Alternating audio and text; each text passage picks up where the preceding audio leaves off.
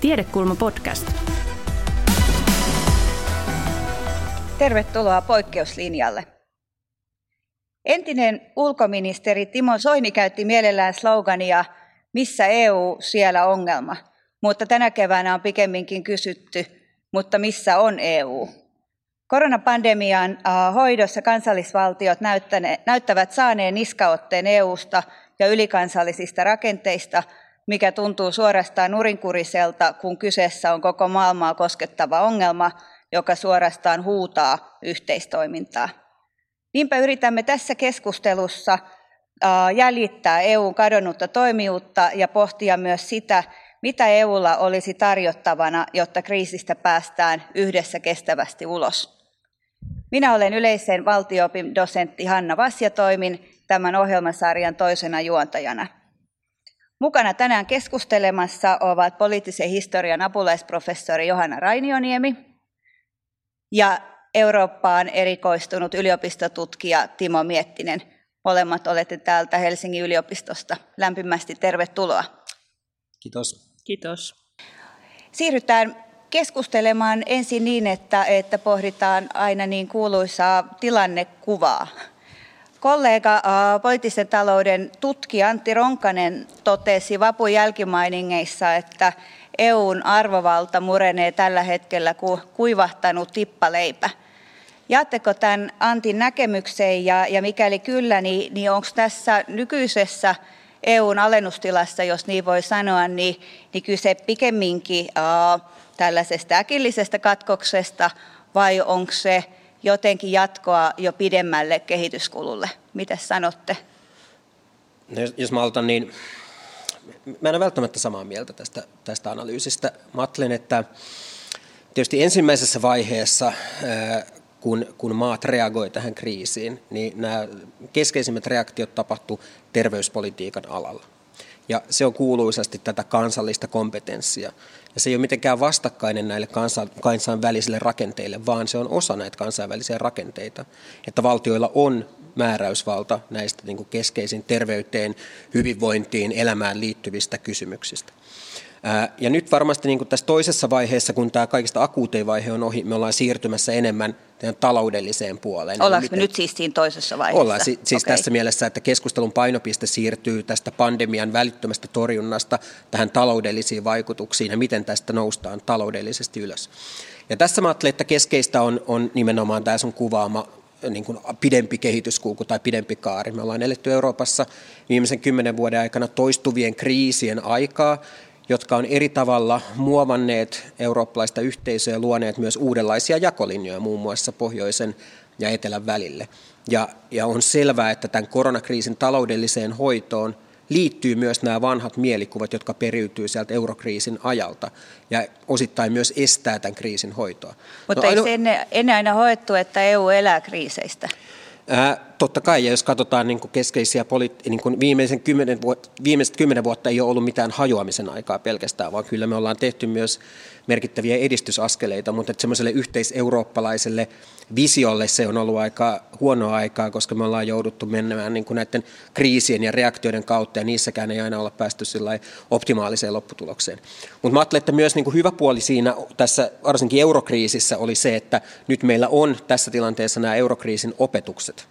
Ja esimerkiksi se, että Euroopan keskuspankki reagoi aika nopeasti, reagoi aika voimallisesti, niin se on osittain tätä eurokriisin perua. Ja, ja meillä on tietyillä instituutioilla sellaista toimivaltaa, joka periytyy sieltä eurokriisistä ja ehkä auttaa tämän kriisin ratkaisemisessa. Mutta suurin uhka on tosiaan se, että me, me tulkitaan tätä kriisiä, joka on hyvin erityyppinen kriisi kuin eurokriisi, niin, niin sen asetelmista käsin.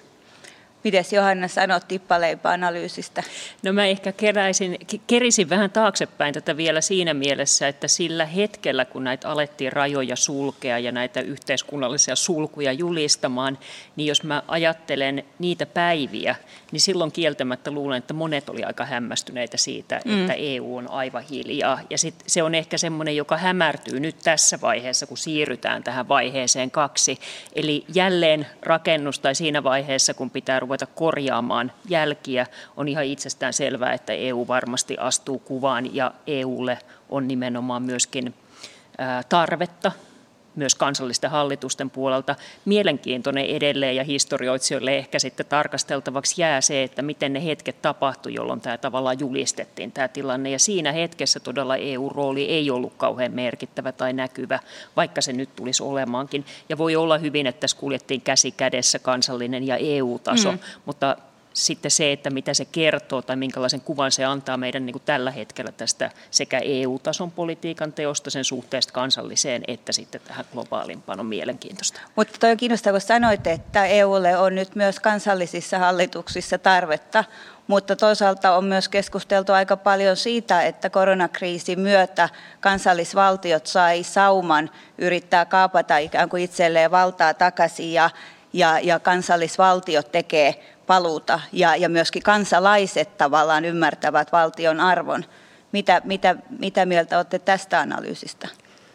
No, niin varmaan suhteessa EU-hun se keskeisin kysymys on se, että EUssa on paljon erilaisia mekanismeja, joilla tätä kansallisvaltioiden esimerkiksi taloudellista liikkumavaraa on kavennettu. Meillä on erilaisia valtion tukiin liittyviä sääntöjä, meillä on erilaisia budjettialijäämiin liittyviä sääntöjä, meillä on velkaantumiseen liittyviä sääntöjä, ja monet näistä säännöistä äh, sivuutettiin tai, tai Euroopan komissio ikään kuin sulkeisti nämä säännöt, jotta se antoi näille kansallisvaltioille lisää liikkumatilaa. Mitä muuten Timo en, oikeasti tarkoittaa tuosta kansallisvaltio? Mua aina mietityttää, että nyt sitä hoitaa koko ajan, niin, niin mikä se itse asiassa on? No, se, no tässä, siis mä tarkoitan sitä hyvin yksinkertaisessa mielessä, niin kuin Suomi tai, tai Saksa tai, okay. tai mikä, että sen ei, kun, kun EU-lainsäädännössä on erilaisia mekanismeja, joilla tätä kansallista suvereniteettia, siis kykyä päättää siitä, mihin me investoidaan, ketä me tuetaan, sitä rajoitetaan eri tavoin varsinkin normaalitilassa, niin nyt tässä poikkeustilassa hyvin nopeasti luovuttiin näistä. Aa. Ja vaikka tämä näyttää siltä, että tässä niin kuin kansallisvaltio ikään kuin ottaa vallan taakseen, niin tai takaisin itselleen, niin musta sitä voi tavallaan myös, myös tulkita sitä, sitä kautta, että, että kyllä tässä on niin kuin EU-komissio myös, myös liudentanut näitä monia sääntöjä, joita meillä, meillä tällä hetkellä on. Ehkä toinen keskustelu on tämä kysymys niin kuin eurooppalaisen suvereniteetin vahvistumisesta, että se on minusta niin tällä hetkellä menossa jonkin verran eteenpäin siinä mielessä, että esimerkiksi kysymystä huoltovarmuudesta nähdään, että sitä ei voida enää vaan lähestyä pelkästään kansallisesta näkökulmasta, vaan että siinä Euroopan unioni voisi olla aikaisempaa relevantimpi toimija. Niin, kun on valtaa kiinnostaa, koska nyt puhutaan myös paljon siitä, että suurvallat pyrkii vähentämään keskinäistä riippuvuutta, mutta voiko ajatella, että EU itsessään on jonkun tyyppinen suurvalta ja, ja se keskinäinen, siis näiden kansallisvaltioiden välinen riippuvuus tekee taas EUsta voimakkaamman toimijan koko maailmanpolitiikan kentällä. Näinhän se voisi ajatella, että jos me ajatellaan, että tässä oli pikemminkin kuin kysymys siitä, että kansallisvaltiot, niin kuin nyt kutsuit niitä tässä, niin otti takaisin tämän kontrollin itselleen. Että jos tämä on tietyllä tavalla pidemmässä kuvassa sitten jonkinlainen työjako, mm.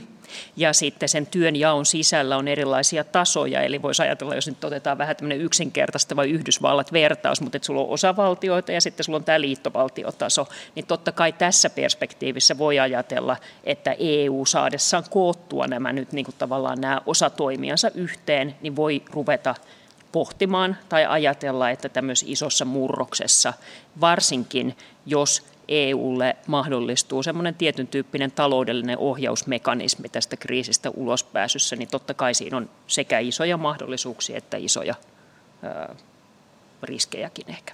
Mutta entä sitten tämä yhteisvastuuajatus? Tiedän, että Timo on paljon pitänyt sitä esillä, että me uusinnetaan jatkuvasta kertomusta, että on nämä etelävetelät ja, ja pohjoisen vastuulliset valtiot – miten tämä tavallaan vaikuttaa siihen haluun ylipäänsä kansallisvaltioiden tehdä EUn sisällä yhteistyötä tai kokea minkäännäköistä solidaarisuutta tai yhteisvastuullisuutta?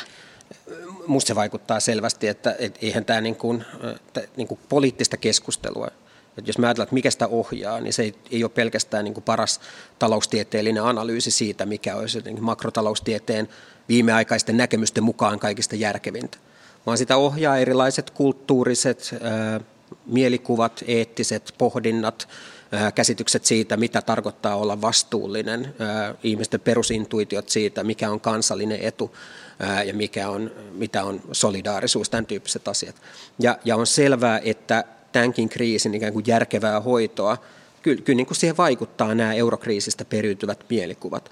Ja on, on paljon toimia, jotka olisi ikään kuin jopa tämmöisiä niin kuin ikään kuin matalalla roikkuvia hedelmiä tästä anglismia käyttääkseni, jota, jota me voitaisiin yhdessä tehdä, joilla olisi selkeä eurooppalainen lisäarvo, investointeja, joita me voitaisiin yhteiseurooppalaisesti rahoittaa.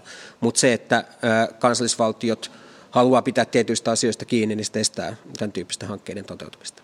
Miten Johanna, jos ajattelet, tota, että, että EU pitää sisällään hyvin monenlaisia kansallisvaltioita. Ja nyt osa niistä saattaa haluta tieten tahtojen myös vahvistua kriisin myötä, niin, niin miten sä näkisit, että millainen kansallisvaltio ylipäänsä tupsahtaa ulos, kun, kun ehkä sit siirrytään tästä kakkosvaiheesta jo johonkin kolmanne, kolmanteen vaiheeseen, joka tällä hetkellä on tuntematon, mutta, mutta miten sä näet ikään kuin pitkällä perspektiivillä kansallisvaltion olemuksen tällä hetkellä nyky-Euroopassa?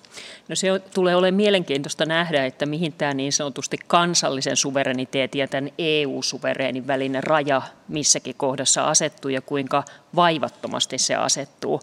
Eli sittenhän siinä on nyt, meillä on Brexit tässä ihan... ihan niin, kuin, niin Brexit on vähän unohtunut Se on vähän unohtunut, mutta siinä tietyllä tavalla tapahtuu tämmöinen EU-suvereenin ja kansallisen suvereenin rajaveto. Ja nyt musta tuntuu, että tässä näiden viime päivien kehityksessä niin jollakin tavalla mikäpä ei yhdistäisi enempää kuin yhteinen velka, joka on tietyllä tavalla yhteistä jollakin tavalla, ja sen suhteessa siihen velkaan ja siihen toimijuuteen, niin siinä varmasti nousee paljon niin kuin EU-suvereeniuteen liittyviä asioita. Miten sitten joku yksittäinen kansallisvaltio, meillä on ollut historiassa EFTA, jossa on ollut tiettyjä maita, jotka nytkin on suhtautunut suhteellisen niin kuin, ää, sanotaan silleen, varautuneisesti näihin yhteisiin suunnitelmiin, että se varmaan täytyy jokaisessa sekä kansallisvaltiossa tehdä keskenään, että mihin se asettuu, että sitten se tapahtuu EU-tasolla laajemmin. Mutta mainitsit Timo tuossa, että olet havaitsevinasi erilaisia jakolinjoja tai semmoisia uudelleen muodostuvia tai sitten kokonaan uusia jakolinjoja – niin, niin millainen jakolinja kulkee sen mukaan, että, että mitkä EU-jäsenvaltiot ylipäänsä haluavat tällä hetkellä enemmän unionia ja mitkä taas selkeästi vähemmän unionia? No, tämä toimivaltakysymys on, on minusta monimutkainen, mutta kyllähän niin historiallisesti minusta tässä on kaksi mallia ikään kuin siitä suvereenista vallasta, joka EUlla on. Just ensimmäinen on ajatus, niin kuin ranskalaistyyppinen ajatus, jossa me voidaan ikään kuin toistaa tämä kansallisvaltion rakenne EU-tasolla. Et meillä voi olla tämmöinen vahva keskusjohtoinen komissio, jolla on myös paljon talouspoliittista valtaa, finanssipoliittista kapasiteettia, joka pystyy investoimaan, tekemään erilaisia alo- aloitteita niin kuin hyvin itsestään lähtien. Ja sitten meillä on tämä saksalaistyyppinen ajatus unionista, jossa nimenomaan ajatellaan, että EU ei välttämättä tarvitse tällaista suvereenia keskusta, vaan me, tämä unioni voi olla pelkästään sääntöperustainen, ja se ei tarvitse tällaista niin kuin vahvaa keskusjohtoista mallia, vaan, vaan, vaan riittää, että meillä on yhteiset pelisäännöt ja sitten valta on aina mahdollisimman al, alimmalla tasolla, oli sitten kyse valtiosta, maakunnasta, osavaltiosta, kuluttajasta ja näin edelleen. Johanna viittasi tuossa äsken Yhdysvaltoihin. Kumpi näistä malleista on lähempänä sitä Yhdysvaltojen rakennetta? Äh, no kyllä se ranskalaistyyppinen, että Yhdysvalloilla on hyvin vahva keskusjohtoinen liittovaltio, jossa sitten totta kai Yhdysvalloissa myös tämä rajanveto on, on monessa suhteessa selkeämpi kuin joissain toisissa liittovaltioissa. Mutta olennaista on nyt, nyt esimerkiksi tämä Johanna mainitsema elvytysrahasto, että jos Euroopan unionille tosiaan tulee tätä niin kuin omaa finanssipoliittista kapasiteettia, jos sen annetaan velkaantua, ää, jos sen annetaan lisätä merkittävässä määrin omia investointejaan, niin totta kai se on, niin kuin voidaan ajatella, että se on askel tällaiseen ranskalaistyyppiseen mm-hmm. suuntaan. Mutta meillä on myös niin kuin eurokriisin ajalta paljon opetuksia siitä, että vaikka näyttää sillä, että nyt tehdään paljon, niin oikeasti mitä tehdään, niin vahvistetaan pikemminkin niitä sääntöjä ja, ja, ja se yhteisvastuu sitten tulee ikään kuin epäsuorasti ää, jonkun Euroopan keskuspankin osto-ohjelmien tai tämän tyyppisten mekanismien kautta. Mutta näetkö, että on myös semmoista aitoa ikään kuin protektionismin vaaraa EUn sisällä, että, että tavallaan jotkut kansallisvaltiot haluaa käpertyä itseensä ja kokea, että he toimisivat tai pärjäisivät paremmin, että heille tämä niin kuin nettomaksaminen riittää? On ja siis totta kai niin kuin kyllä jos EU-politiikkaa tarkastelee, niin ei, ei voi välttyä siltä mielikuvalta, että kautta historian se on ollut erilaisten valtioiden niin kuin pelin lukua siitä, että mikä on heidän oma etunsa. Ja sitten tämä niin kuin sääntöjen puolustaminen tai niistä joustaminen, niin kyllä sitä on tulkittu hyvin paljon niin kuin tämän niin kuin kansallisen edun kautta. Ei tästä pääse yhtään mihinkään. Mutta se, mikä on minusta mielenkiintoista tässä kriisissä, on se, että Saksa, joka perinteisesti on puolustautunut hyvin vahvana tämmöisen sääntöperustaisen unionin puolustajana, on ollut tämän EU-kilpailuoikeuden ja tämän tyyppisten järjestelmien puolustaja, niin se on nyt yksittäinen maa, joka on elvyttämässä kaikista eniten, tukemassa omia yrityksiään kaikista eniten ja kaikista eniten tyytyväinen siihen, että näistä yhteisistä säännöistä joustetaan tai niitä sääntöjä jopa rikotaan tässä tilanteessa. Ja sitten nämä niin kuin etelän maat, jotka perinteisesti olleet sitä mieltä, että tämä saksalainen sääntöperustainen unioni ei toimi, niin nyt ne on oikeastaan puolustamassa niitä sääntöjä sen takia, että tämä kilpailuympäristö ei vaarantuisi liikaa ettei sitten niin kuin tietyt, maat pääs, tietyt maat, joilla on en, enemmän talouspoliittista liikkumavaraa, ettei ne vaikka pelastaisi omia lentoyhtiöitä ja näin edelleen. Onko se muuten mahdollista tällä hetkellä, että koko tämä yhteinen ikään kuin, kriisi, niin kuin talouskriisin hallinta EUn sisällä saattaa joutua panttivangiksi Saksan oman oikeusjärjestelmän vuoksi? No tämä on, tämä on vielä eri kysymys ja, ja niin kuin, mä, mä lähestyn tätä enemmän semmoisena niin kuin EU-oikeudellisena niin kuin fragmentaationa. Minusta se on olennainen kysymys tässä, että meillä on jonkin verran esimerkkejä viime vuosikymmeniltä, josta jossa niin kuin yhdessä vaiheessa ajateltiin, että oikeastaan EU:ssa on, on hyvä juttu, että meillä on tämmöisiä kilpailevia oikeusjärjestelmiä, tätä kutsuttiin perustuslailliseksi pluralismiksi, ja ajateltiin, että tämä EU... Moninaisuus. Niin, moninaisuus, että meillä on niin kuin eri niin kuin kansallisvaltion keskeisiä perustuslaillisia järjestyksiä, ja EUn uniikki luonne on nimenomaan siinä, että se pystyy hyvin niin kuin tasapainoilemaan näiden eri kansallisvaltioiden perustuslaillisten järjestelmien. Niin. Okay. Ja, ja sitten niin kuin, nyt on käynyt ongelma, tai siis on, on käynyt ilmi, varsinkin viimeisen kymmenen vuoden aikana, että miten ongelmallinen tämä ajatus itse asiassa on. Ja, ja tämä Saksan perustuslakituomioistuimen tuomio tästä Euroopan keskuspankin osto-ohjelmasta niin on ehkä yksi esimerkki siitä, että, että tämä, tämä niin kuin oikeusjärjestyksien moninaisuus, tietty pluralismi saattaa pikemminkin halvaannuttaa sitten EU-päätöksentekoa. Sanotko vielä, että mitä siellä konkreettisesti päätettiin ja miksi tämä on tärkeä kysymys koko EUn ikään kuin tulevaisuudenkin kannalta? No, no siis ilman, että menee niin kuin liian yksityiskohtaisesti, niin, niin se peruspointti oli se, että Euroopan keskuspankki tällä omalla osto-ohjelmallaan on ylittänyt sen niin kuin rahapolitiikalle annetun mandaatin, joka sillä on.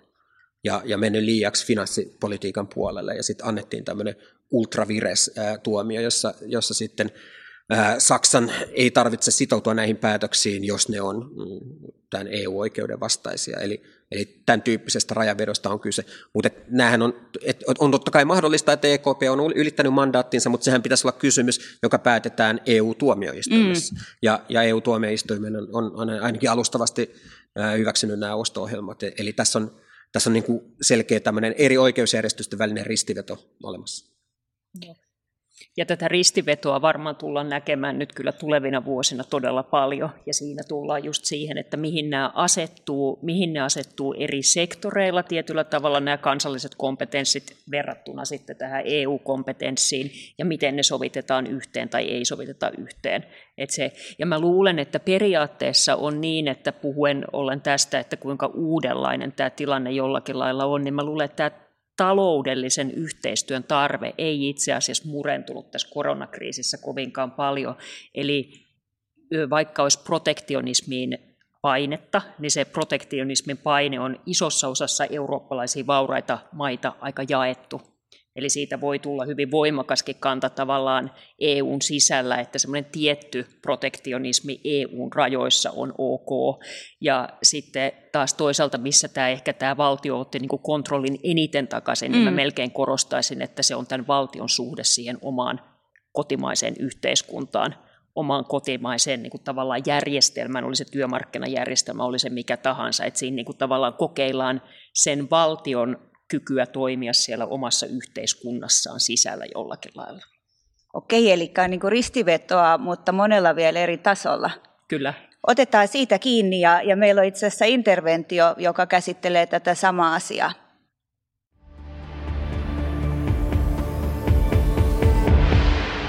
Tänään on poikkeuksellinen ilo ja kunnia saada ministeritason interventio, kuten itse asiassa viime viikollakin, ja ja tänään sen esittää Eurooppa- ja omistusohjausministeri Tytti Tuppurainen.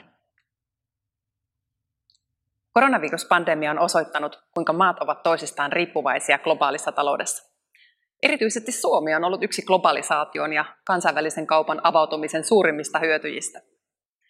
Miten näette globalisaation tulevaisuuden tilanteessa, jossa maat, myös EU-maat, tuntuvat haastavan globalisaatiota ja rakentavan sen sijaan strategista autonomiaa ja Euroopan omavaraisuutta?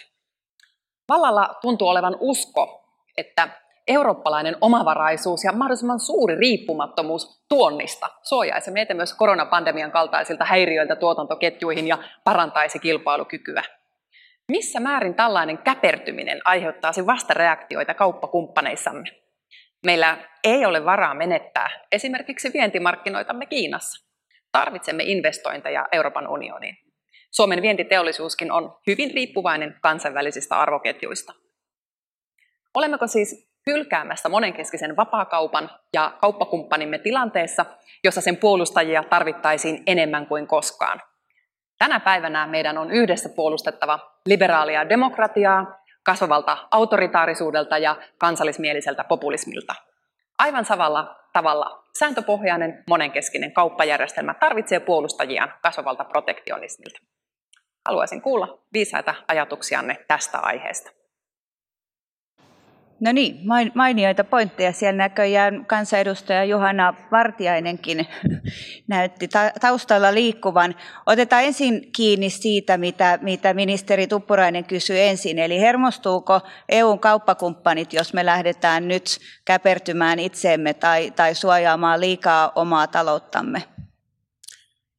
No totta kai se on mahdollista, mutta jos ajatellaan tätä globaalia sääntöpohjaista järjestystä, erityisesti kauppapolitiikassa, niin ihan viime vuosina EU ei välttämättä ole ollut se niin kuin suurin epävarmuustekijä siinä, vaan, vaan enemmän ää, Trumpin asettamat protektionistiset toimet, tuotannon suojaaminen tietyillä alalla, ää, Kiinan ää, valuuttamanipulaatio ja... ja mitä, mitä tarkoittaa val, valuuttamanipulaatio? Kiina, Kiina tota, siis käytännössä pitää valuuttansa arvoa omissa käsissään. Ei, kyse, ei ole, kyse on niin kelluvasta valuuttakurssista vain tietyissä rajoissa, ja, ja on, on ollut syytöksiä, että Kiina ikään kuin keinotekoisesti pitää oma valuuttansa arvoa liian alhaisena saadakseen sillä kilpailulla. Okay.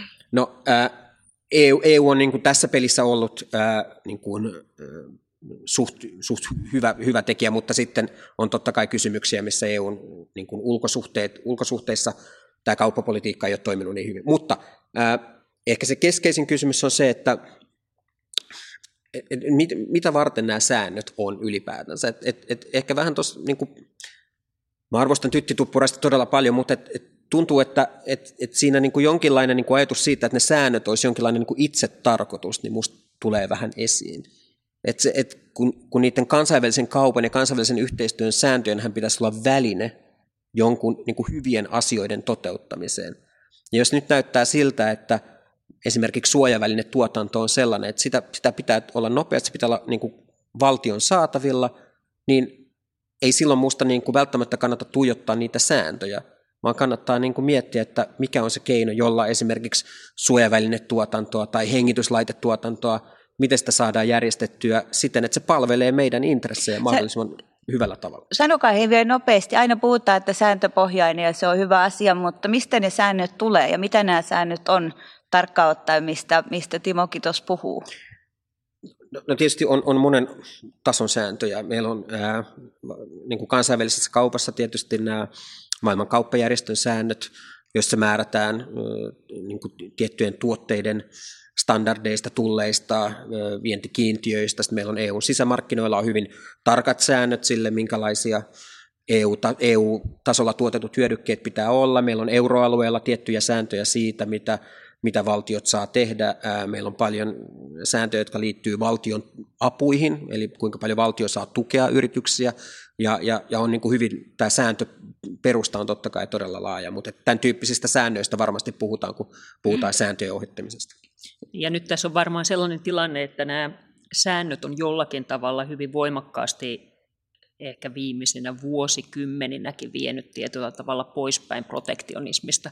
Eli jotenkin jos ajattelee sille hiukan yksinkertaistaen, niin usein se protektionismi on se, jota kansainvälisen kaupan säännöissä ei ole erityisesti pyritty korostamaan. Ja nythän tässä on mielenkiintoinen tilanne on se, että Yhdysvallat Trumpin hallinnon johdolla, Kiina, muut nämä pelaajat, niin sitä protektionismia on ollut ilmassa jo paljon ennen koronakriisiäkin. Ja nyt koronakriisi tietyllä tavalla luo Euroopan unionille mahdollisuuden ikään kuin hypätä sille samalle kentälle. Ah, eli semmoisen ilman, ikään kuin sauman tai momentumin, kyllä, josta kyllä, voi ottaa jo, kiinni. Juuri näin, ilman että tarvii tavallaan sanoa, että rikomme sääntöjä, joista olemme pitäneet kauhean pitkään kiinni, vaan pikemminkin sanoa, että nyt on hyvin poikkeuksellinen tilanne, joten tässä ihan tämmöisen, mitä tässä on nyt esitetty valistuneen itsekyyden niin kuin nimissä tai muuten, niin ruvetaan pelaamaan ikään kuin hiukan samoilla säännöillä, ja silloinhan siinä käy niin, että ne de facto, eli käytännön säännöt, muuttuu ehkä niistä, mitkä siellä on kirjoitettu Niin, ja ehkä yksi näkökulma, mikä on hyvä nostaa esiin, on myös se, että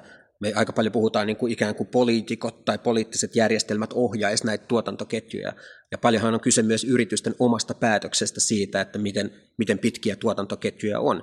Ja kyllä niin kuin Brexit on ollut monelle yritykselle niin kuin ikään kuin oppitunti siitä, että miten, miten vaikeaa on, jos nämä tuotantoketjut on, on niin kuin levittäytyneet hyvin moneen eri paikkaan. Ja voi olla, että joillakin aloilla on, on tota ihan niin kuin yrityksistä lähtevää pyrkimystä yksinkertaistaa näitä tuotantoketjuja ilman, että valtioilla on sinänsä mitään puututtavaa siihen. En usko, että tämä on mikään niin kuin globalisaation käänteen tekevä hetki, mutta et, et, et maailmankaupan kasvu on ollut viime vuosina ää, tota, heikkenemään päin, ja kyllä tämä var, varmasti on osa sitä kehitystä, jossa monet yritykset myös lähtee arvioimaan näitä tuotantoketjuja. Mutta toihan kiinnostaa näkökulma ja, ja liittyy siihen toiseen osaan, mitä, mitä ministeri Tuppurainen otti esiin, että, että onko tämä sääntöperusteisuus ja, ja näiden sääntöjen kunnioittaminen myös keino pitää kaikenlaiset poliittiset yrittäjät kurissa – ja, ja että se jättää tavallaan vähemmän tilaa, on ne sitten populistisia toimijoita tai, tai mitä milloinkin ovat, jotka haastavat myöskin sitä vallassa olevaa poliittisjärjestelmää, niin, niin säännöillä me saadaan ikään kuin heille osoitettua oma paikkansa tai rajallinen tila. On, on, on siis ehdottomasti, ja tämä on, tämä on sellainen aihe, jota olen viime aikoina miettinyt tosi paljon, koska oon yrittänyt ymmärtää tätä historiaa tämän tyyppisen ajattelutavan takana. Ja, ja kyllä se mun niin kuin johtopäätös hyvin yleisellä tasolla on se, että jos me katsotaan kansainvälistä järjestelmää ja kansallisvaltioita, useinhan meillä on semmoinen käsitys tästä kansainvälisen järjestelmän kehittymisestä, että meillä on ensin, joka on tämmöinen liberaali kertomus, jossa on ajatus se, että meillä on ensin yksilöt, jotka tulee tekemään yhteiskuntasopimuksen, se synnyttää valtion, ja sitten valtiot tulee yhteen ja synnyttää kansainvälisen järjestelmän. Mutta tämä ei ole ollenkaan oikeastaan niin kuin historiallisesti realistinen kuvaus, vaan pikemminkin monet niistä mekanismeista, joita kansallisvaltion sisään on luotu, ja poliittisista uudistuksista, joita kansallisvaltioissa on tehty, ne on olleet pikemminkin reaktioita tiettyyn kansainvälisessä järjestelmässä olevaan tilanteeseen, esimerkiksi kansainvälisen kaupan vauhdittumiseen. Ja tähän liittyy oikeastaan ajatus myös niin kuin eurooppalaisesta rauhanprojektista ja sen historiasta 1700-luvulla, jossa nimenomaan ajatuksena oli, että koska niin kuin, meillä me korvaantuu tämmöinen pelkkään niin kuin oikeuteen ja diplomatiaan keskittyvä järjestelmä taloudellisella järjestelmällä, vaihdolla, kaupankäynnillä, niin se oikeastaan vaatii myös näiltä valtioilta poliittisina järjestelminä tiettyjä asioita. Ja esimerkiksi tasavaltalaisuus idean synty on hyvin niin kuin, ä, tiukasti kytköksissä tämän tyyppisen niin kuin kansainvälisen järjestelmän syntyyn. Samoin nationalismi ikään kuin vastareaktiona sitten sille, että ä, meillä on vain pelkästään taloudellisia suhteita ja nyt meidän pitää niin kuin löytää joku, joku uudenlainen bondi meidän välille. Ja, ja, ja tämä on nimenomaan keskeinen kysymys siitä, että et, et, et on totta kai niin, että et kansainvälinen järjestelmä, se tuottaa myös tietynlaisia poliittisia uudistuksia, se vaatii valtioilta jotain, mutta keskeinen kysymys tässä nyt on se, anteeksi tämä on vähän pitkä puheenvuoro, mutta, mutta keskeinen kysymys on se, että mahdollistaako tämä meidän nykyinen talouspoliittinen tai kauppajärjestelmä, onko se niin kuin ikään kuin liberaalien demokratioiden välinen liitto, vai salliiko se ikään kuin enemmän vaihtelua myös sinne autoritäärisen hallinnon suuntaan?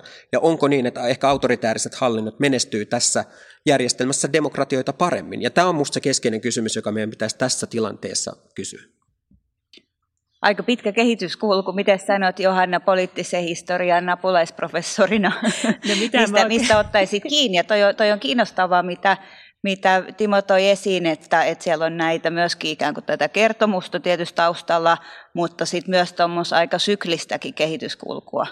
Joo, ja mä melkein sanoisin näin, että se sääntöperustainen järjestelmä, jos yksinkertaistetaan taas, joka on syntynyt ennen kaikkea toisen maailmansodan jälkeen eräänlaisena johtopäätöksenä siitä, että toisen maailmansodan taustalla oli protektionistinen kilpailu ja se, joka lähti käsistä jollakin lailla, niin se perustuu tämä kansainvälinen sääntökeskeinen järjestelmä tietyllä tavalla olettamukseen siitä, että nämä pelaajat on jotakuinkin yhteismitallisen, on vähintään muodollisesti tasa-arvoisia pelaajia tässä. Onko ne pelaajat siis kansallisvaltioita? Kansallisvaltioita okay. esimerkiksi, ja kaikki pelaa jotakuinkin samoilla säännöillä. Mutta sitten kun rupeaa käymään niin, että joku käyttää sitä semmoista vähän vanhanaikaisemmasta maailmasta periytyvää voimaa, ja sitten otetaan takapakkia. Ja sitten otetaan takapakkia ja sitten joku se luottamus tietyllä tavalla siihen, että vahvimmat noudattaa näitä sääntöjä, alkaa rapautua, niin silloin totta kai tapahtuu taas se sama, mikä on tapahtunut niin monia muita kertoja.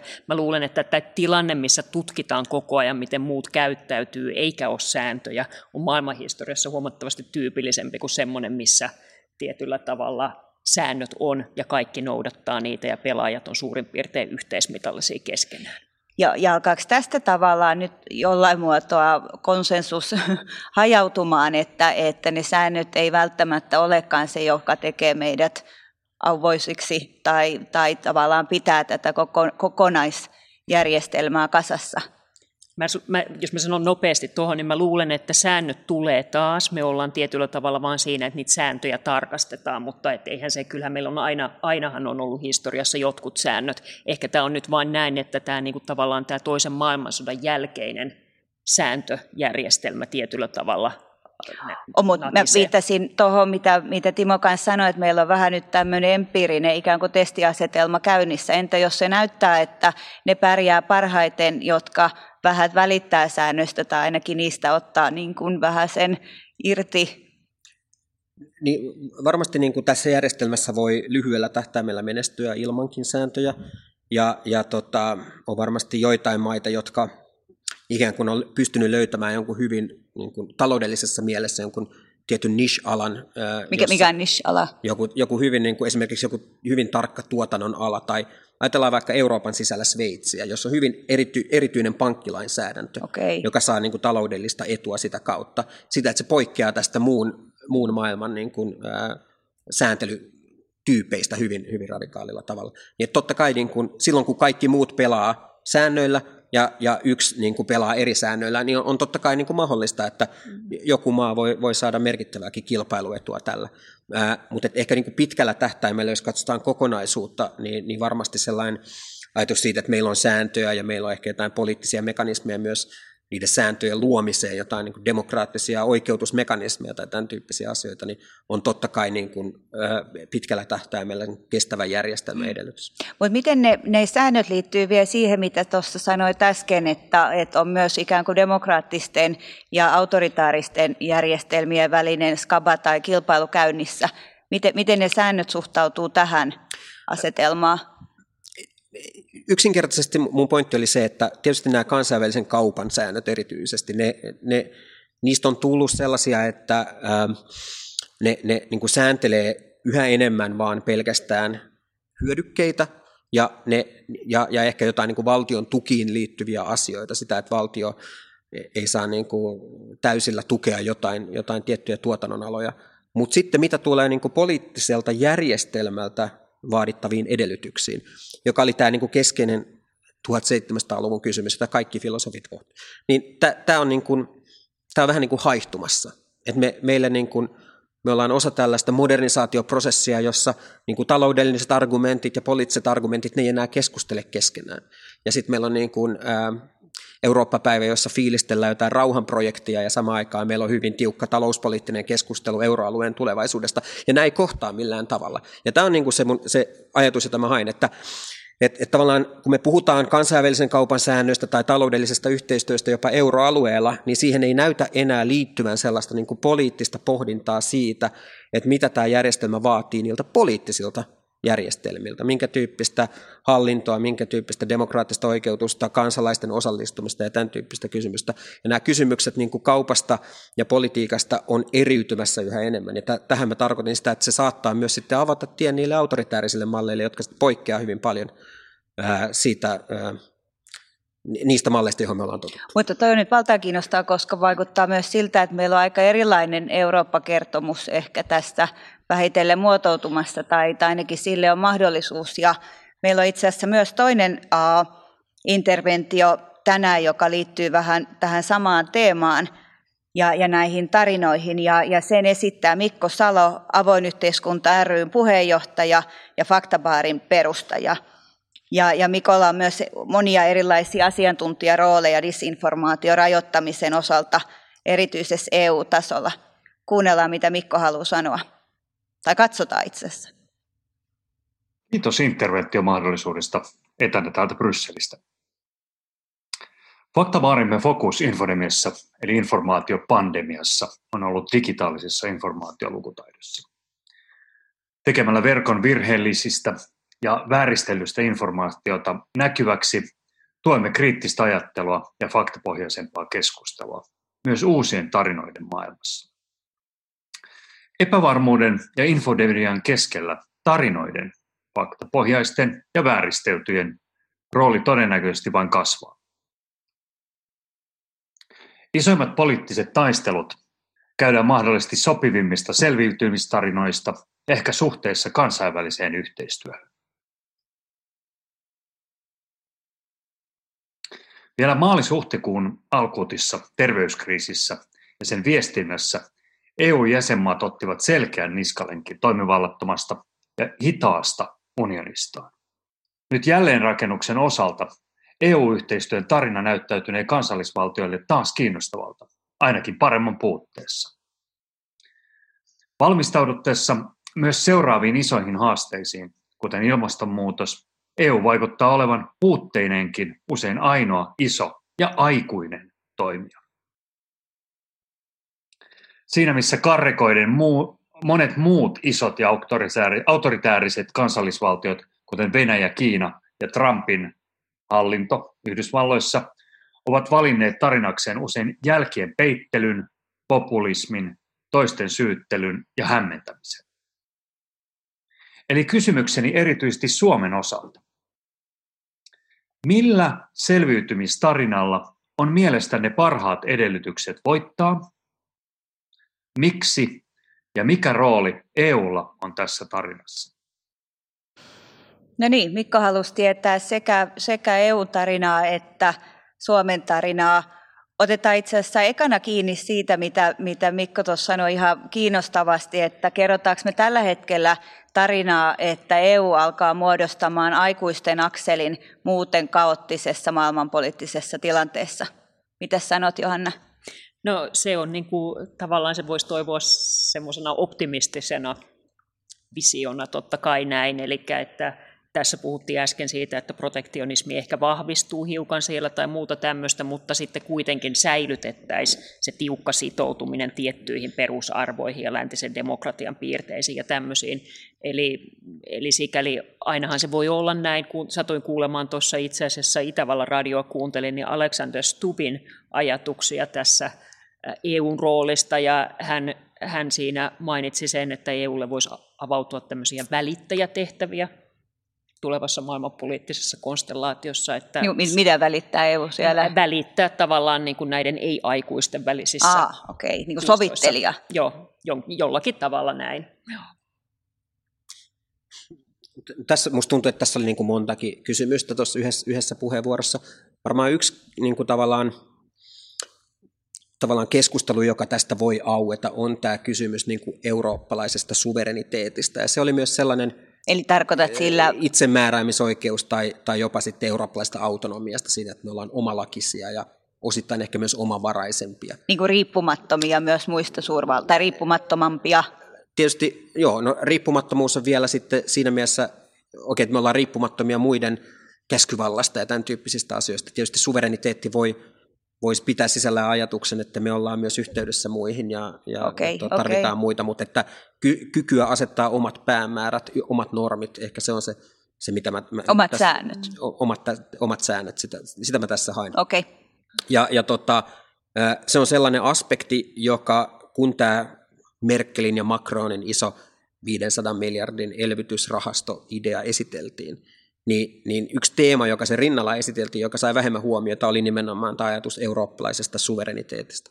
Ja tässä mä näen, että on, on ikään kuin tämän kriisin aikana on paljastunut paljon asioita, mitä, missä nimenomaan eurooppalainen yhteistyö voisi olla ikään kuin järkevä, missä, missä, ne, missä lisäarvo suhteessa siihen, että kaikki kansallisvaltiot tekee vain omia ratkaisujaan, niin se voisi olla suuri.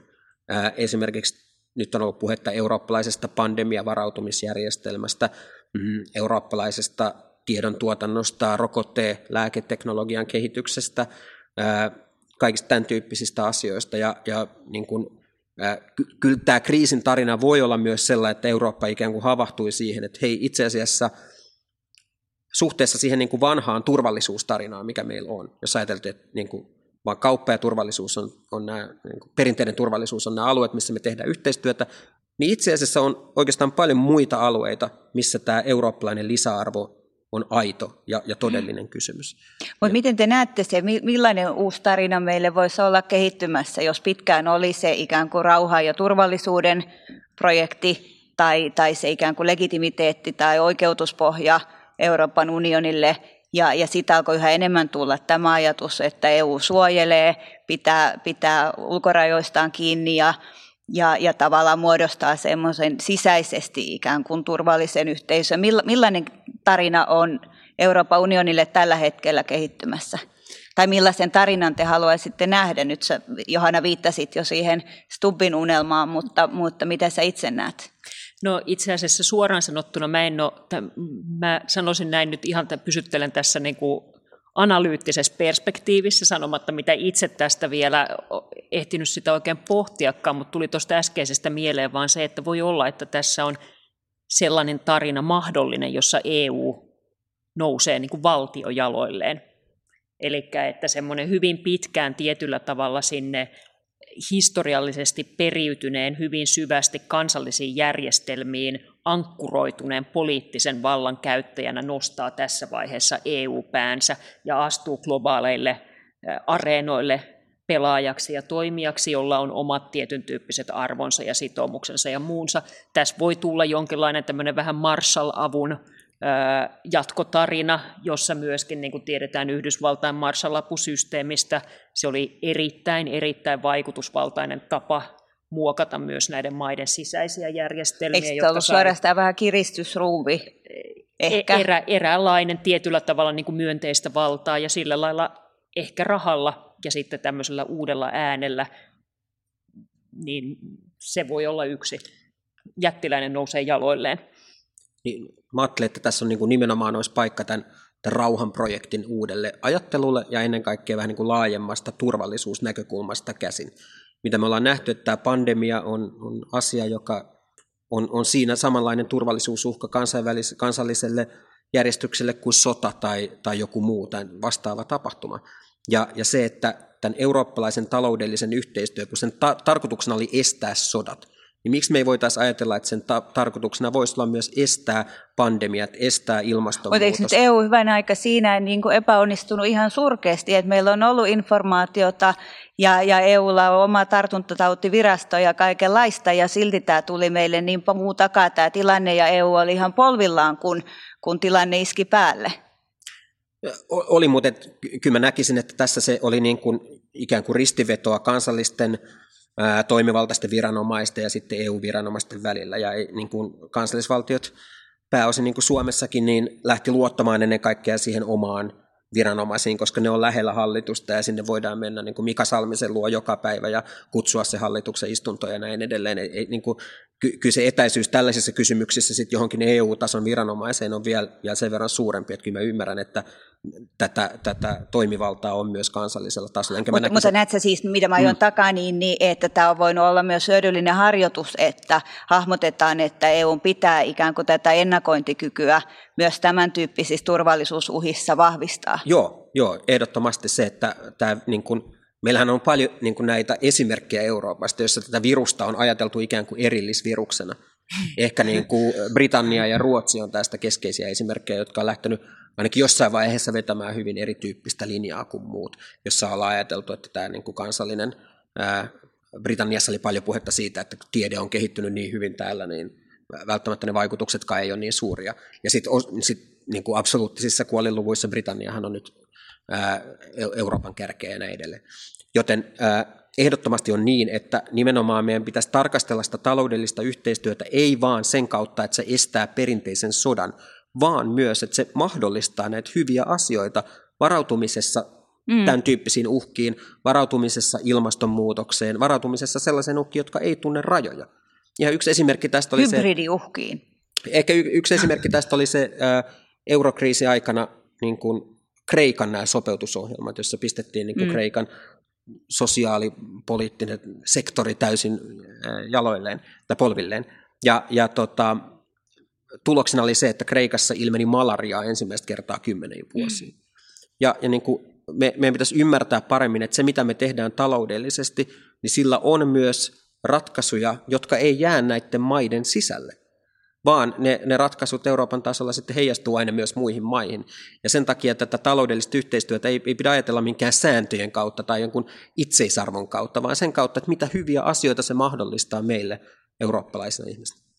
Ja sitten me tullaan siihen samaan niin kuin luottamuskysymykseen oikeastaan myöskin EUn sisällä, eli mikä se luottamus EUn sisällä olevien pelaajien kesken on niihin yhteisiin EU-sääntöihin.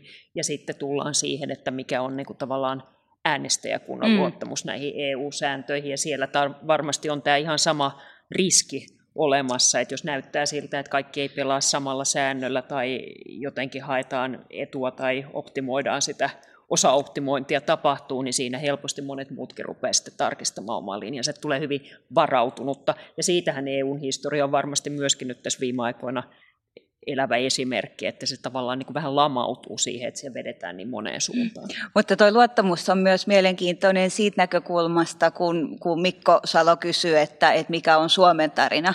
Ja, ja Suomi haluaa aina paistatella luottamuksen mallioppilaana. Millainen Suomen tarina on kehittymässä? Miten, miten näet poliittisen historian asiantuntijana? No mä melkein, tota, mä luulen, että Suomella on aika hyvä tarina mahdollista rakentaa tästä. Eli siinä mielessä tämä tämmöinen suorittaja Suomi-tarina on varmasti mennyt lähestulkoon niin kuin silleen rikkeettömästi, että kun nyt joku menee Brysseliin valtiojohdon edustaja, niin voi sanoa, että kannatusluvut on korkealla, nämä kuoliluvut jäi täällä hyvin matalaksi, saatiin erittäin tehokkaasti niin kuin toteutettua se, mitä, mitä haluttiin. Että kyllä tästä varmasti jää semmoinen hyvin niin kuin tehokas vaikutelma. Ja sitten tietysti, miten Suomi tulee suhtautumaan sitten näihin yhteisiin rahastoihin tai muihin, että mihin ryhmään siinä mennään, niin se on sitten toinen kysymys. Niin sä puhuit itse asiassa, Timo, tänään Ykkösaamun haastattelussa kiinnostava siitä, että et ei Suomi ole mitenkään tämän yhteisvastuullisuuden suhteen kaikista niin kuin ihkeimmässä päästä, vaikka sitten taas me halutaan ehkä itsellemme myös kertoa sitä tarinaa, että, että Suomi on jotenkin tiukan euron vartija tai, tai uh, hyvinkin nihkeästi suhtautuu näihin etelän veteliin. Niin, niin musta näyttää siltä, että niin Suomen hallituksen positio on se, että ää, se ei tällä hetkellä, niin kuin me ei kuuluta siihen kaikista tiukimpaan leiriin. Se on musta selvää, että siellä on enemmän Hollantia ja Itävalta, jotka siellä talouspolitiikassa on, niin kuin edustaa sitä kovempaa linjaa. Ja sitten musta tuntuu, että kun mä luen näitä erilaisia vaikka valio- tai valtioneuvoston kantoja, joita käyn joskus myös kommentoimassa valiokunnissa ja näin, niin tuntuu, että sinne on niin kuin ikään, kuin, ikään kuin käsitteellisellä tasolla jätetty sellaisia heittoja, jotka on jonkinlaisia muistijälkiä eurokriisistä.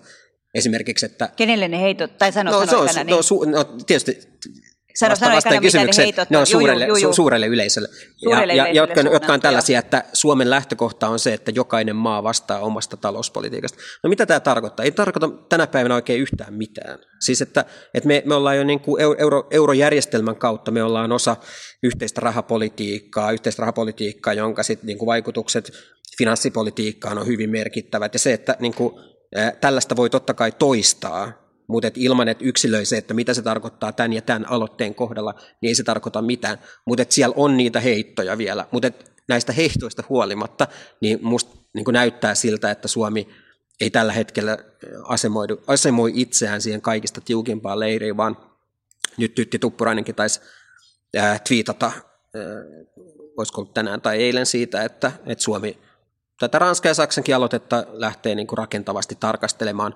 vaikka Suomen tietysti kanta on se, että ensisijassa näiden pitäisi olla lainamuotoisia näiden tukien, mutta ainakin halutaan tarkastella jotain muuta, muita vaihtoehtoja, kun taas vaikka Itävallassa, jota Johanna tuntee tosi hyvin, niin Sebastian Kurtsin vastaus oli sieltä aika selvä, että, niin kuin, että ei, ei käy, että, että tota, tämä ratkaisu menee liikaa vääränlaisen yhteisvastuun suuntaan. Mutta entäs sitten vielä Suomi-suhteessa näihin sääntöihin, josta alussa keskustelitte tai keskusteltiin, um, onko Suomi sellainen, okei okay, se on luottamuksen mallioppilas, mutta, mutta onko se myös semmoinen hikipinko, tai jos ajatellaan, että, että milla, millainen tarina on kehittymässä, niin, niin onko Suomi sellainen sääntöhikari edelleen, vai onko se koskaan ollutkaan? Mä nyt sanoisin tähän vähän taas yksinkertaista, mutta mun mielestä Suomessa on kyllä mallioppilaan, tietysti jos me nyt ajatellaan esimerkiksi tarinatasolla Suomesta, niin kyllä tässä on niin kuin hyvin voimakas mallioppilaslinja, ja mä melkein tulkitsisin, että tässäkin eh, tavallaan ei siellä kaikkein rankimmin eh, negatiivisesti suhtautuvien joukossa olemisen välttäminen liittyy siihen, että mennään vähän silleen niin kuin mallioppilaslinjalla. Niin kyllä mä luulen, että ne ihmiset, jotka on niin näissä päätöksenteon ytimissä, niin kyllä ne tietyllä tavalla ymmärtää sen, että, että semmoinen niin periaatteellinen lähestymistapa aina sääntöihin ei, ei se toimi. Että se on aina tietynlaista neuvottelua mm. siitä, että ää, niin kuin mikä, on, mikä on sääntöjen tulkinta lähtien liikkeelle vaikka euroalueen kasvu- ja vakaussopimuksesta, että minkälaisia on velkatasot ja näin. Että kyllä niin kuin, totta kai Suomi niitä aina puolustaa yhteisissä pöydissä, mutta kyllä Suomessa niin oikeasti ne ihmiset, jotka päätöksiä tekee, niin ne ymmärtää sen, että ei Italia tule pääsemään näihin kriteereihin lähiaikoina. Ei, niin kuin, Ranska on rikkonut kasvu- ja vakaussopimusta kymmenen vuotta, eikä, niin kuin, kyllä kaikki ymmärtää tämän, mutta että on varmasti niitä, jotka sitten niin totta kai julkisessa keskustelussa, niin kyllähän tämä sääntöjen puolustamisella silloin vahva semmoinen, että se, se puhuttelee ikään kuin semmoista kansan jonkinlaista oikeus- ja, ja moraalista tajua. Niin ja sillä voidaan se... tehdä myös politiikkaa silloin, kun on sopiva sauma. Näin, näin on. Hei, hienoa. Sitten meillä on myös yleisökysymyksiä.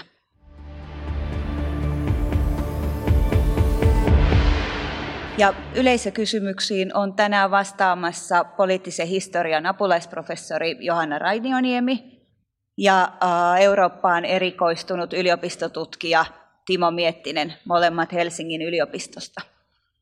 Ja ensimmäinen yleisökysymys on lähetetty meille etukäteen ja, ja sen on tehnyt Heikki Patomäki, maailmanpolitiikan professori niin ikään täältä Helsingin yliopistosta. Ja, ja Heikki kysyy näin, eikä ihan, ihan helpommassa päästä ole Heikin kysymys. EU ja erityisesti euro on ainutlaatuinen historiallinen kokeilu, jossa keskinäinen solidaarisuus ja yhteinen talouspolitiikka on yritetty korvata markkinakurilla – Tämä resepti oli lähellä viedä katastrofiin jo eurokriisin aikana ja nyt tilanne on vielä vakavampi. Jotta EU voi säilyä hajoamatta, sen täytyy muuttua. Uskotteko, että muutos voisi kummuta EUn sisältä erityisesti puolueiden ja poliittisten liikkeiden suunnalta? Sosiaalidemokraattinen liike meni aikanaan aika syvälle mukaan uusliberalismiin, mutta toisaalta eurodemarit ovat jo jonkin aikaa tehneet pesäeroa tähän oppiin ainakin Brysselissä. Voisiko EUn pelastava viime hetken muutos lähteä liikkeelle tästä leiristä? Vai tarvitaanko ulkoinen liike, joka antaa uudet kasvot koko Euroopan unionille? Onko Diem 25 liikkeestä tähän? Sehän ajaa muun muassa vihreää uusjakoa ja demokratian laajentamista ja syventämistä EU:ssa. Heikki viittasi vähän tuohon Thomas Pikettinkin ajatukseen, että demarit on hyljenneet ikään kuin koko Euroopassa vähän, vähän nämä niin kuin globaalin on häviäjät ja jättäneet siten tilaa oikeistopopulismille, mutta, mutta miten vastaatte Heikin kysymyksiin? No mä voisin vastata sen verran, että niin kuin sekä historian tutkijana että ihan henkilökohtaisesti tietysti toivoisi, että tämä muutos tulisi puolueista ja muutos tulisi liikkeistä ja muutos tulisi ylipäätänsä siitä, että löydetään jotain semmoista niin kuin joukkovoimaa, mutta että sitä löydetään niin kuin monella taholla, että ei ole niin, että se joukkovoima ja se tavallaan liike kanavoituu vaan niin, että se on esimerkiksi nämä globaali, globaali uusia on häviäjä, jotka liikkuu, vaan että siellä liikkuisi hyvin aktiivisesti muutkin ja kokisi sen hetken siinä mielessä, että tässä on nyt mahdollisuus tehdä isojakin asioita, jos vaan saa, saa voiman taakseen. Ehkä jotenkin mun on mikä, mikä ikään kuin vaikeuttaa mun omaa jäsennyskykyä tässä tapauksessa on se, että tuntuu, että tuossa kysymyksessäkin on ikään kuin kaksi muutosta päällekkäin. Siinä on poliittisen järjestelmän tai rakenteiden taholla, tasolla tapahtuva muutos, ja sitten on ikään kuin ideamuutos, kun Heikki viittasi uusliberalismia ja tämän tyyppisiin kysymyksiin.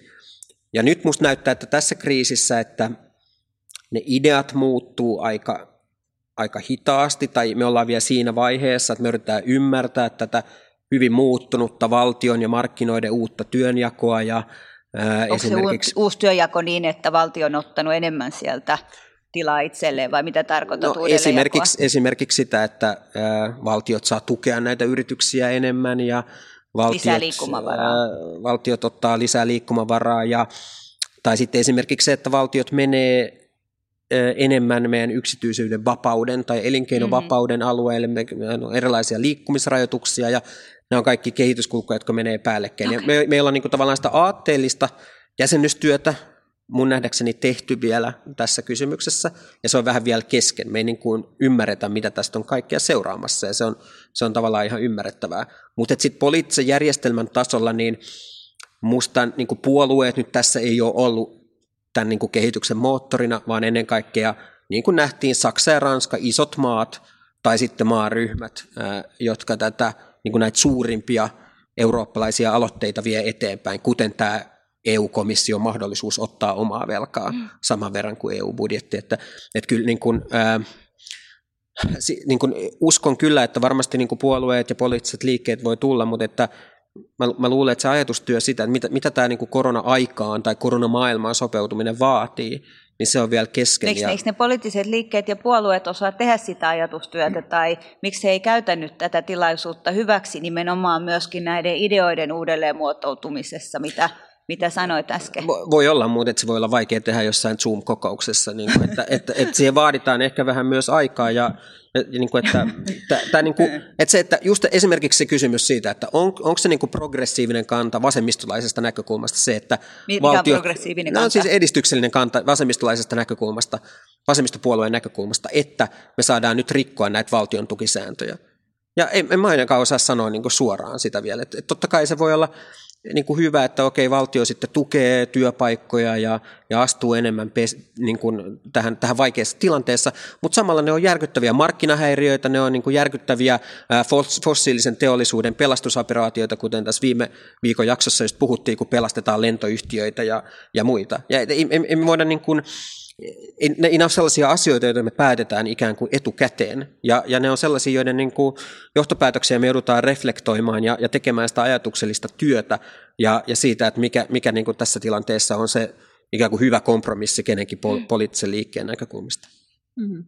Mä itse ajattelisin, että mä jotenkin toivon, että tässä valtiosuorittamista tai kansallisvaltion niin kuin näissä suorituspurteissa, missä verrataan ja katsotaan, että kuinka paljon kun luvut näyttää missäkin maassa mihinkin ja kuinka yksimielisesti kansa on takana ja näin poispäin, niin siinä niin kuin tavallaan ei unohdettaisi sitä, että nämä kehityskulut ei ole sellaisia, että me oltaisiin tämän koronakriisin mm. edessä mm. tai globalisaation edessä niin kuin välttämättä niin, että kaikki suomalaiset on samassa veneessä ja kaikki ruotsalaiset samassa veneessä ja ainoa tapa antaa ääni sille niin kuin tosiasialliselle kirjolle tilanteita ja etuja ja intressejä ja muita on puoluepolitiikan no, kautta. Nimenomaan, Vennis just sanoi, että eikö se, eikö se ole politiikan tehtävä. Meillä on itse asiassa toinen etukäteen tullut äh, katsojakysymys, joka, joka viittaa just tuohon, ja, ja se sopii aika hyvin myös yhteenvedoksi koko tälle keskustelulle. Ja, ja sen on esittänyt Mia Halme Tuomisaari, yliopistotutkija, Helsingin yliopiston tutkijakollegium, ja, ja Mia kirjoittaa näin.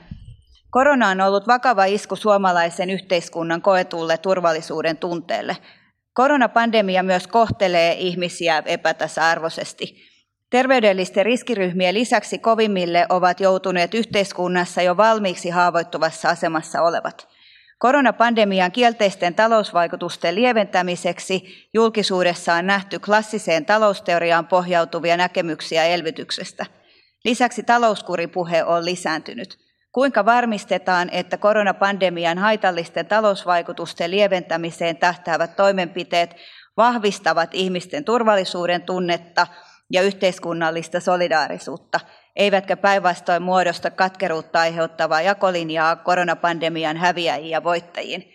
Ja, ja Mia itse asiassa aika mainiosti tuossa tietämättä siitä, mitä tultiin puhumaan, kun hän lähetti tämän eilen, mutta viittasi myös tähän ajatukseen, että EUsta voi tulla turvallisuusprojekti, mutta niin, että me annetaan sille turvallisuudelle paljon laajempi merkitys ja me annetaan sille myös sosiaalipoliittisesti kestävä merkitys. Niin, mä en ole ihan varma, että ymmärsikö sen kysymyksen oikein, koska siinä viitattiin, oliko se klassisen talousteorian elvytys ja sitten oli lisäksi talouskuri.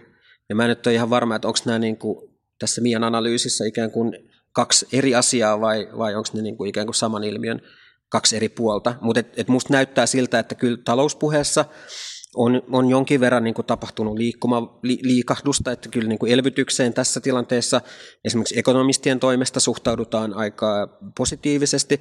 Totta kai on niitä, jotka sitten jo tekee leikkauslistoja vuoteen 2023 ja näin, mutta että kyllä tämä peruslinja on kääntynyt, se on kääntynyt suhteessa myös esimerkiksi yritystuista käytävään keskusteluun, mm, totta kai tämän poikkeustilan varjolla, mutta et, ää, kyllä, kyllä tässä on musta niin kuin jonkinlaisia siirtymiä tapahtunut. Minusta kiinnostava sanavalinta tuossa kysymyksessä on se, että miten se varmistetaan.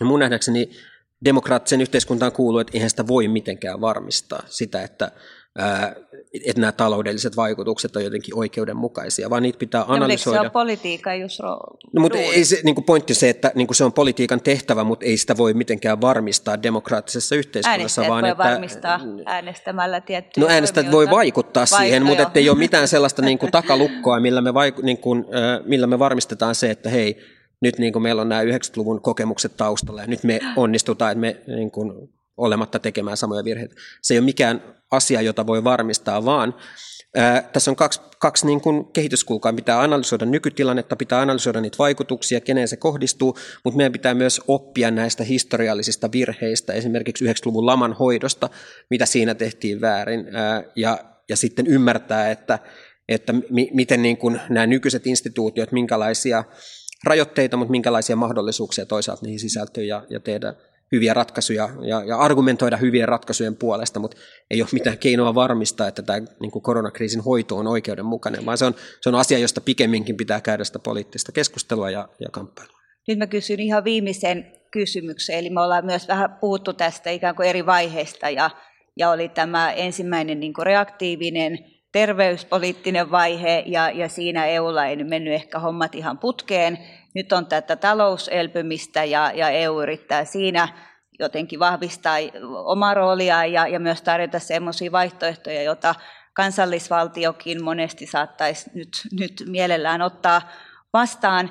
Mikä, mikä on se kolmas tie tai kolmas vaihe ja mikä, mikä EU-rooli voisi olla siinä ja, ja miten EU voisi olla tämän niin kuin ei pelkästään korona-exitin, vaan jotenkin post-korona ajan keskeinen toimija, tai, tai mitä se voisi silloin post-korona-aikana ylipäänsä tehdä, jotta EU myöskin maailmanpoliittinen merkitys vahvistuisi.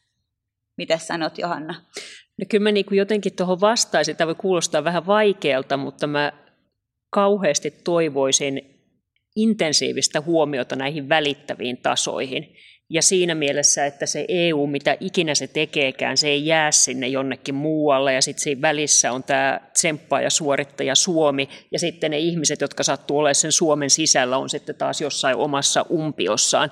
Vaan tietyllä tavalla tässä on niin kuin voimakas, voimakas tarve myös tämän kansallisen ylätason, niin kuin ylätasolla toimiville niin kuin poliittisille liikkeille, puolueille, niille, joilla on valta käsissään, niin tietyllä tavalla yrittää saada aikaan niin kuin välittäviä mekanismeja, vuoropuhelua ja ennen kaikkea olla pelkäämättä sitä, että se ei tavallaan niin kuin esimerkiksi Suomen suorittamista tuhoa, että myönnetään se, että tässä on niin kuin paljon myös semmoista huolenpidettävää tässä hyvin, hyvin lähellä niin kuin ja muilla sektoreilla. Mä että se, se tarina on jonkinlainen niin kuin kriisin varautumisjärjestelmä, että meillä on tämän pandemian jälkeen tulossa monia muita yhtä vakava, vakavia tai vakavampia kriisejä, kuten ilmastonmuutos, siihen liittyvät muuttoliikkeet ja tämän tyyppiset kysymykset, jotka on kysymyksiä, joita ei mikään valtio voi yksin ratkaista, vaan siinä tarvitaan yhteistyötä. Ja niin kuin puhuttiin aikaisemmin, niin, niin nimenomaan se, että tämä, tämä niin kuin rauhanprojektin ikään kuin laajentaminen tämmöisen muihin turvallisuusuhkiin, mm. ehkä kuin sotilaallisiin, niin on siinä yksi niin kuin keskeinen, keskeinen elementti.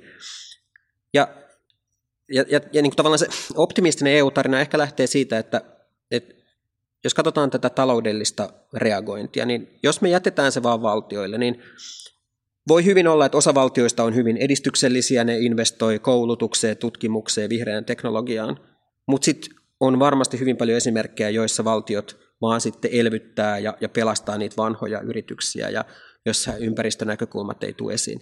Ja mä ajattelin, että se EUn toivo on siinä, että esimerkiksi jos tätä elvytystä tehtäisiin enemmän EU-tasolla, niin siihen olisi niin kuin ainakin teoriassa mahdollista niin kuin saada paremmin mukaan näitä tulevaisuuteen kohdistuvia niin kuin paino, painotuksia. Ja, ja ainakin nykyisen komission ohjelmassa ne on vahvoja, mutta ongelma on se, että, että sitä niin kuin toimintakykyä ja sitä kapasiteettia ei ole.